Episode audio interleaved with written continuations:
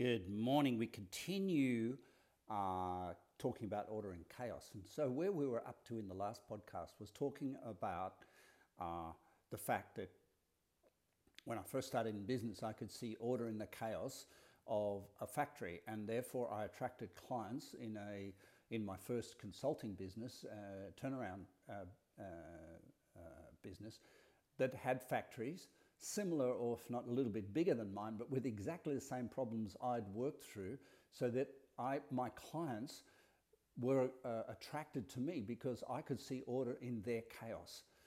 Uh, as time went on and I educated myself on the behavioral aspects of my own business and saw how I caused a lot of the mechanicals and a lot of the organizational struggles through the disorder in my own mind, and I brought that to order through doing an MBA and going to Nepal and studying with monks and looking at behavioral uh, workshops in, in the US and traveling around the world, I suddenly started to see order in the chaos of the mental aspect of running a factory.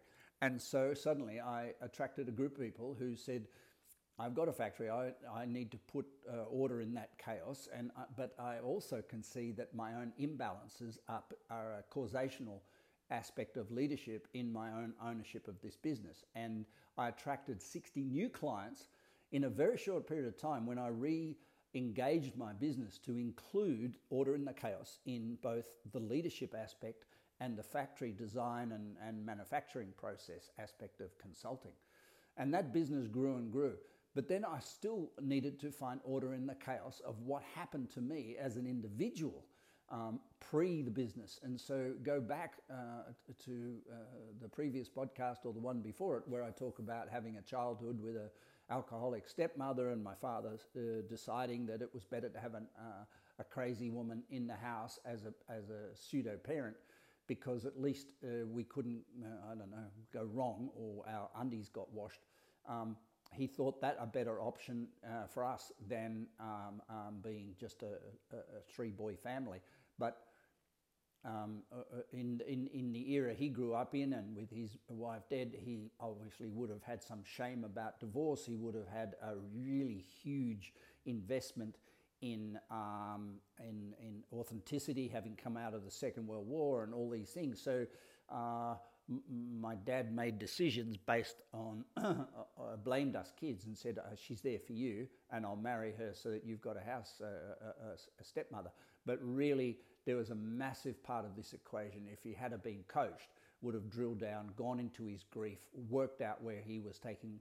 Uh, carrying uh, responsibility for the death of my mother, which he did till his own death, um, and uh, helped him through that. He may not have had the same viewpoint of keeping uh, this my stepmother in the house for 15 years of, uh, uh, of domestic violence. So, um, and, and so what I had to do at some stage with now my business was running really well, doing factory turnaround and business turnaround in, in, in manufacturing. And now that I had uh, the capacity to work with leaders and help them find balance and love and harmony inside themselves and find it all, I needed to go back and add another dimension, which is the heart and soul part. And I, so therefore, I had to re uh, immerse myself in my own wounds as a, a three year old child, having lost his mother, and what that caused, and how that therefore created a cause causation with an effect, which was I was married for 13 years, had three children, and event, eventually had an affair in that marriage, uh, which caused the end of it. And uh, uh, and I had to go back and say, what the name of goodness, when everything's going right and I worked so hard, built 13 houses in 13 years, built three businesses in five years, um, made million, millions of dollars, moved around the world, um, had everything a person could ask for. Why in the hell would I undermine a beautiful woman and three children and go and have an affair? What, what, what was in my core that had emerged from this wound that would trigger me to be so dishonest as to say it was best for me to have an affair. It was best to stay in a house uh, for the last five years of our marriage that wasn't healthy for the sake of the kids. It was best for me to run a business and drink whiskey each night. That, that if a coach confronted me on any of those levels, and some of them did because I hired coaches, some of them did, I'd fire them. So so I, I empathize with how it feels to be coached because sometimes when someone sticks something in your face, if you don't trust the source of that coaching, if you think that person's got a bias or they're trying to make you feel wrong and you right and they right and you wrong, if if the coach is sort of hovering around some position that they can't change, or they've you know they've got a hammer and they're trying to put a screw in the wall by hitting it, you, you kind of like lose trust for the coach. And my coaches in those days, when I ran my business, were you know, financially driven, or they had a paradigm they were trying to flog, uh, such as Briggs or something of the sort. And so, really, they were all people with hammers trying to bang screws into the wall. And, and I didn't feel like I'd, I'd met somebody whose advice I trusted. However, the advice I got from them was all very true in, in, in essence. So, uh, with all this and with the new 60 clients and the business going really well, I started to delve into the concept of heart and soul and to find out why my, uh, my body and my mind would build such an, a, a, successful story and be happy. And we had a beautiful house at Research, which is near Warrandyte in Melbourne. We had acres of land, tennis court, deep swimming pool. We had a block of land that was, you know, we, we had goats and sheep and snakes and God knows what up the back there and a dirt road out the front and a beautiful winding driveway up to a house. We had it all, and my my my factory was in Knoxfield, which is you know you can drive to it through the back way from Warrandyte. I was president of the school council at, at, at Research Primary School. I, um, I, was in the surf club at Jan Juc, uh, did patrol captain. I was, uh, you know, running every day. I had a, uh, we had a beach house down at, uh, at Aireys Inlet that we um, shared with another family. I mean, uh, um, I drove a, a, Range Rover, a brand new Range Rover. My, drive, my wife drove another fancy car. And look, if, if, if you were to look at this story, you'd go, shit, why would anybody screw that up? And I had to say to myself, and you know, as much as I say there's two people always playing in a game and two people participating in a in, in, in a marriage that comes to an end, I've got to say that my poor Judy, my ex wife, and my three kids were at the back end of some wound that was deep inside me. I wanted to say, why did I cause, if, if I believe in the process of manifestation, which I totally do, that we cause our results of our life. If it's good, we cause it. Well, we need to take blame as well. And, and I, I know that uh, had I not had that affair, had I not had that wound, had I not uh, done all those things, uh, I would probably still be miserable with Judy, my ex wife, and l- living in a house in research, running a, a, a, business like I was. So I'm glad it all happened. I'm not trying to r- say I want to go back and change it all, but when it all came to a finish, and it came to a finish far longer than it needed to because you know I was unaware and unconscious and not being uh, seeing order in a chaos of my own life. Uh, and I built these consulting businesses and, and, and got to know different parts of business. I, at the end of it, I was unsatisfied. I, I thought, here's the money coming back. The business is growing again. I had a base in New York. Everything's starting to grow up again. It's coming back to thing. But some niggling question in the back of me said, I know this is going to happen again if I don't sort something out. And I had new relationships and new time, but there's something in me just knew that, that this whole thing didn't fall on its ass and this whole thing didn't come unstuck just so I could rebuild another one and set myself up for, for the second level of failure. So I, I had a deep, uh, let's, let's say, secondary motive for my existence. My first motive was to rebuild my consulting, uh, come back into the world and help other people who were in the same place as I was all those years ago to try and guide them through body, mind, but there was a piece of it I always felt I didn't understand, and that is the karmic piece, the piece that is like um, you, in, you inherit from your wounds that you bring into the day and is unconsciously uh, uh, but, but transparently impacting the manifestations that we cause. And I really didn't want to manifest that again. So I went about exploring what is soul, what is heart, how does it cause where is purpose? How do we find real purpose in life? How do we connect to our higher self, the higher mind, the alter ego? How do we connect beyond ourselves?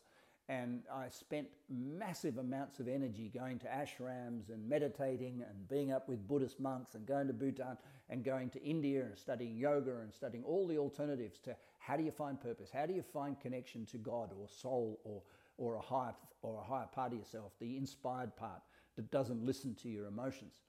And after a bunch of years, I started to attract clients who were interested in it. And the irony of this is I didn't seek them out. So I decided at some stage I was going to become a professional speaker uh, because more and more the part of business that interested me is not in changing factories because I felt like I'd trained enough people and worked with enough people and there were enough people coming on the market now in a, in a brave new world to be able to reorganize factories. I felt that was a bit blur and I could hand that over. I could uh, release that part of my work to people who are probably better at it than I ever will be then I started to work on the mind and the body and that body mind connection and help leaders get more balance and make better decisions and come to their businesses with a more, um, let's say, satisfied proposition that which is not so hungry and therefore doesn't risk everything for, for, for a wild promise and therefore deliver better leadership to others and understand others better and be create a, a more collaborative and a more loving environment in their workplace. But as, as I said, um, it still wasn't finished, but I be, what I decided to do with all that is to become a professional speaker and actually go around the world talking about what I learned about, which is what I'm doing right now in a different form. So this is me professionally speaking in a way. So I started traveling around, and there was a I got a brochure in, uh, and it was in the early days of the internet. So I, God knows how I got it. It would have been by post for sure. I got a brochure advertising that the World Conference on Corporate Consciousness was to be held in Mexico. And so, and there was this big pamphlet in with all these speakers, Deepak Chopra, people who spoke to the President of the United States. There was, you know, probably 50 speakers. And so I signed up for it.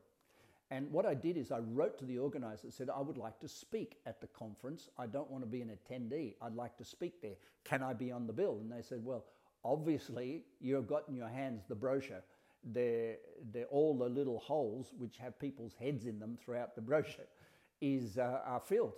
So how can you ask to be a speaker? And I said, well, is there a thing called an emergency speaker? And they said, yes, we have backup speakers at the conference. And I said, what discount do they get? And the answer was uh, they have to pay for their accommodation, but we uh, they have to pay for their flights, but we pay for their accommodation and their meals. So I said, it's a deal. So I flew myself to Mexico and to be the emergency speaker with a speech already to run a whole thing. And uh, lo and behold, this is an amazing story, I think. I was sitting at breakfast talking to Deepak Chopra, sitting side by side because I was on the speaker's table and I just happened to sit next to Deepak, who at the time, body mind, big hero.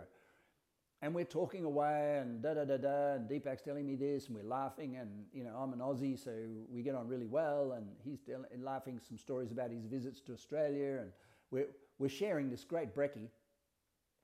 Uh, I think I had steak and he had mung beans, probably at the time. Anyway, long story. Um, an announcement comes over. Uh, Chris Walker, would you please come to reception? Chris Walker, would you please come to reception? Um, and it was, you know, a big five-star resort, and this is quite a, a, break in the tone of the whole environment. And so I waddle off uh, past the swimming pool out to reception, and it was someone there saying, a, a speaker uh, uh, who's on next has uh, his mother has passed, and he has to return immediately back to the US. Would you be able to stand up and do his gig? And I said, totally. So I went upstairs, got out of my board shorts and uh, Hawaiian t-shirt and put on my work clothes and went down and lo and behold 500 people in a room. I did a gig. And um, you know again going back to this cause and effect thing i'm searching for to add the word soul and heart into the work so i could heal wounds so people don't unconsciously manifest wounds in their life. And I have no idea where my professional speaking career was going to go. All I know is I spent $100,000 back in uh, Sydney hiring speech coaches, a scriptwriter, a stage performance manager, uh, and, and a speaking bureau to get me work. And so I'd invested to speak about mind, body, spirit, uh, and, and sort of bring some of this work on purpose and soul and everything into corporate environment. The consciousness is what it's called.